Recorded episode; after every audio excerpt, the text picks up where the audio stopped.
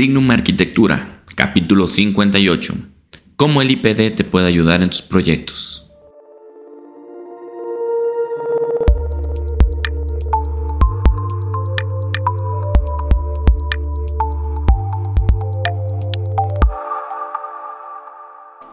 Hola, bienvenidos a Trignum Arquitectura, el podcast en el cual encontrarás técnicas, tácticas y herramientas que puedes implementar para que logres ser el mejor arquitecto que puedas ser. Yo soy el arquitecto Enrico Ochoa, director de Trignum Arquitectura, y el día de hoy vamos a platicar de una de las herramientas más poderosas que tiene el Lean Construction. Pero antes, como siempre, te invito a que visites nuestros otros proyectos que estoy seguro que vas a encontrar muy interesantes. Está la Academia de Arquitectura, una página donde tendrás los mejores cursos de arquitectura, diseño, herramientas, gestión, supervisión, Lean, B I M. Encontrarás un blog muy interesante donde compartiremos tutoriales y herramientas que usamos en Trignum Arquitectura.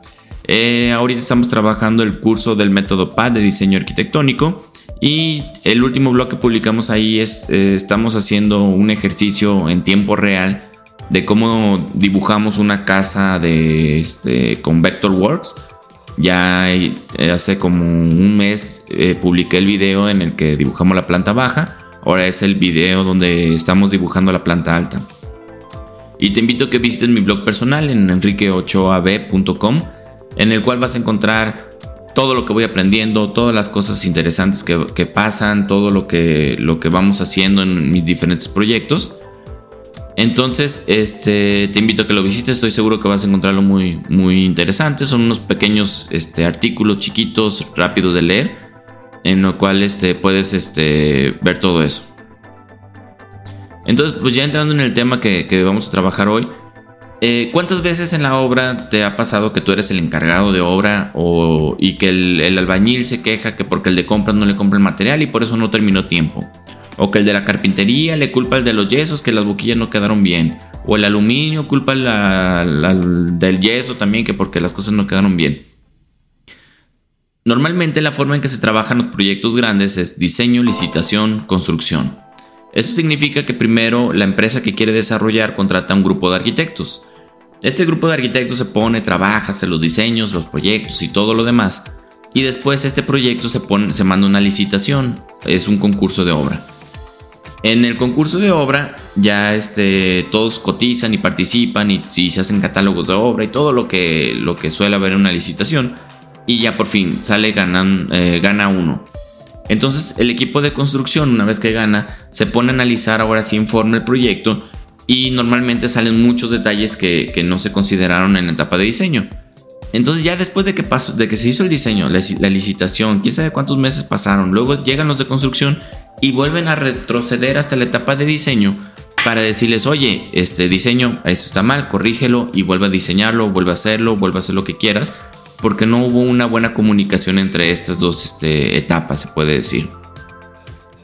Entonces esta manera de trabajar provoca mucha confrontación entre un lado de lo, y el otro lado del equipo, entre los de diseño que ya no quieren este, hacer más modificaciones que porque ya perdieron mucho tiempo en el proyecto, los de construcción que, que no quieren hacerse responsables de algunas cosas que porque no están en el diseño. Entonces no fomenta una comunicación ni las ideas para solucionar los problemas. Entonces uno de los mayores problemas que tiene un gestor de, de, de proyectos es ¿cómo le hago para que los contratistas trabajen en equipo? ¿Cómo le hago para que todos los miembros del equipo sean responsables de solucionar el problema y no se la pasen culpándose unos a otros? Eh, ¿Cómo logro desarrollar nuevas ideas en el equipo para tener soluciones más eficientes en lugar de andar buscando culpas? ¿Cómo logras que el equipo se comprometa a solucionar los problemas o a trabajar bien entre todos ellos? Entonces aquí es donde surge el I P D. El I P D es la abreviación o la, las, primeras partes, la, las primeras letras De, de Improved eh, Project Delivery. Eh, es un sistema integrado para la ejecución de proyectos, que el fin de este es que se optimice la construcción desde el principio hasta el fin, desde la etapa de diseño hasta la etapa de, de garantías. La implementación de, de hacer bien esto del I P D puede eh, marcar una importante reducción en los costos y los tiempos de obra. Gracias a que desde una etapa temprana e integras a todos los miembros del equipo, puedes desde el principio aclarar las dudas, estar haciendo reuniones constantes para que se vayan aclarando y, y que cada uno con sus especialidades y con sus experiencias puedan aportar al diseño y al proyecto para que se pueda ir mejorando este. Entonces El, este sistema ha sido utilizado muchísimo en muchos, con mucho éxito y forma parte de la metodología de Lean Construction. Entonces, ¿cómo funciona esto? Cuando unes el equipo de construcción en sesiones junto con los diseñadores y desde el principio empiezan a coordinarse de manera que todos participen en base a sus especialidades, todos participan en el diseño. Si desde el diseño están participando, entonces también son responsables del diseño. De, y, y desde esa etapa empiezas a tener las correcciones antes de que se termine el diseño y que se tengan que volver a, a rediseñar. Entonces tú ya estás optimizando el flujo de trabajo. Entonces hay un punto en el que el arquitecto deja de ser el centro del proyecto y se vuelve como una parte más del proyecto, que lo único que hace es agarrar todas las experiencias y las ideas del resto del equipo y los plasma en un proyecto. Entonces, ¿cuáles son la, las ventajas del I P D? Integrated Project Delivery, perdón por mi inglés. Las ventajas es que desde el, desde el principio involucras a los participantes. Los riesgos y los beneficios son compartidos de acuerdo a los resultados del proyecto. Así que si desde el principio ya se habían puesto de acuerdo y de todo no salió como las cosas como las planearon, pues todos son parte del, del, del proyecto. Entonces así todos van, van a, a motivar que se mejoren. El trabajo en proyecto en conjunto también este, ayuda de que desde ahí son responsables cada uno. La reducción de la exposición de culpas, el, el, es que él no me dijo, es que él lo hizo mal, es que yo lo hice bien pero él lo hizo mal, o es que no me alcanzó el tiempo por esto. Si desde el principio ya detectas estas cosas, pues ya puedes hacer cosas para, para solucionarlas. Y métodos desarrollados y validados en conjunto. Entonces el I P D es una plataforma, una estructura que permite integrar de manera directa a los especialistas de cada proyecto. Los alinea, optimiza y hace que se haga una mini sociedad que trabaja unido por el éxito común. No se hacen equipos porque todos participan desde el diseño, desde la construcción, desde la supervisión, todo. Entonces así cuando el aluminiero diga que no pudo, que porque la boquilla está chueca, tal vez en una etapa de, de temprano del proyecto el aluminiero ya levantó la mano y dijo, ¿sabes qué? Es que yo siempre tengo problemas porque diario me dejan malas boquillas. Entonces, por ejemplo, a mí eso fue una, una situación que me pasó.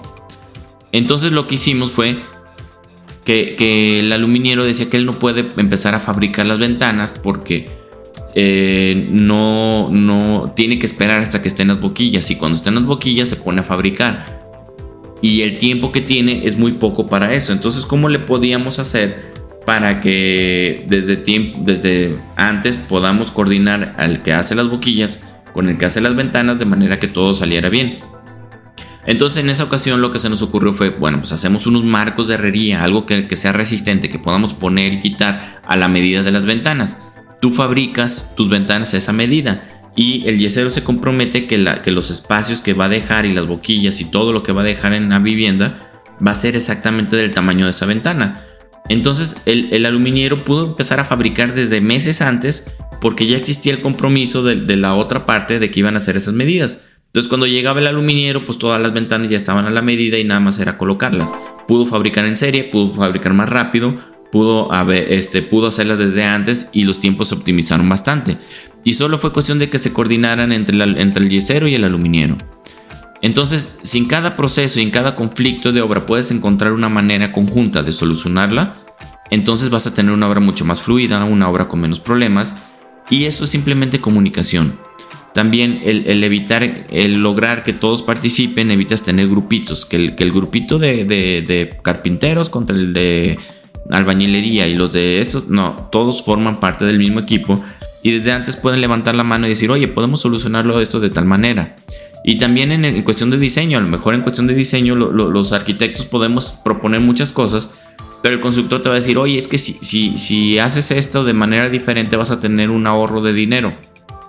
Entonces, desde el principio, antes de que estén los proyectos completamente definidos y que ya estén los renders y que esté toda la información, puedes corregirlo, puedes afinarlo y ya después no tienes que volver a hacer el trabajo. Un problema muy, muy común en la obra es que tienes todo tu proyecto ejecutivo terminado, tienes tus renders, tienes tus, tus instalaciones, tus acabados, y de repente el estructurista dice, oye, pues fíjate que aquí vamos a tener que meter una trave más grande y aquí vamos a tener que meter una columna. O aquí vamos a tener que hacer esto. Y entonces tú tienes que modificar no solo el proyecto, el primero, el arquitectónico. Tienes que modificar el de instalaciones eléctricas, el hidráulico, el de la fachada, el de los alzados, el de las secciones. Entonces tienes que hacer muchos retrabajos. Pero si desde el primer momento tú ya sabías que esa, esas modificaciones se iban a realizar porque tuvieron una junta en conjunto, tú ya nada más trabajaste una sola vez. Entonces, eso es lo importante y esa es la ventaja de, de este tipo de, de herramientas, que estoy seguro que, que si, si te pones a investigar un poquito más vas a encontrar muchas herramientas así.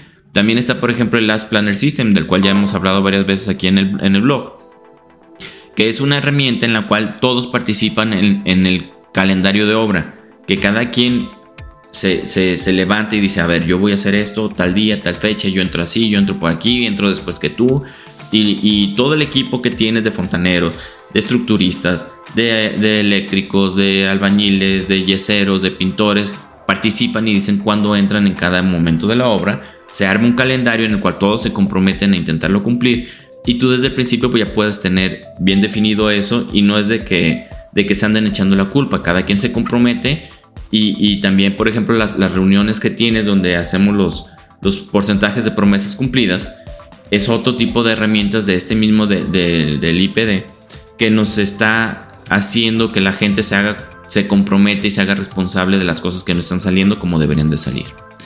Entonces, pues eso es todo de hoy. Este, si te interesa este tema, investiga o déjanos un comentario. Dinos, oye, me gustaría saber un poquito más de esto, y podríamos a lo mejor profundizar algunas otras herramientas. Eh, ¿Tú qué otras herramientas para gestión de equipos te ha funcionado? Platícame, coméntanos aquí en el chat, en el blog, en, el, en los comentarios del iTunes. Y muchas gracias por escucharme un día más, por tus valoraciones, likes. Esto nos ayuda a seguir creciendo, nos, nos, da, este, nos da mucho aire que nos anden dando like, que nos sigas, que nos pongas, este, nos recomiendes con tus conocidos. No te olvides suscribirte para que te llegue un aviso cada que publicamos algo, y te recuerdo que nos puedes encontrar en las redes sociales como Facebook, Instagram, Twitter, LinkedIn, YouTube y cualquier reproductor de podcast. Espero que algo de lo que te dijera hoy sirva para tu desarrollo personal y profesional, y te mando un fuerte abrazo.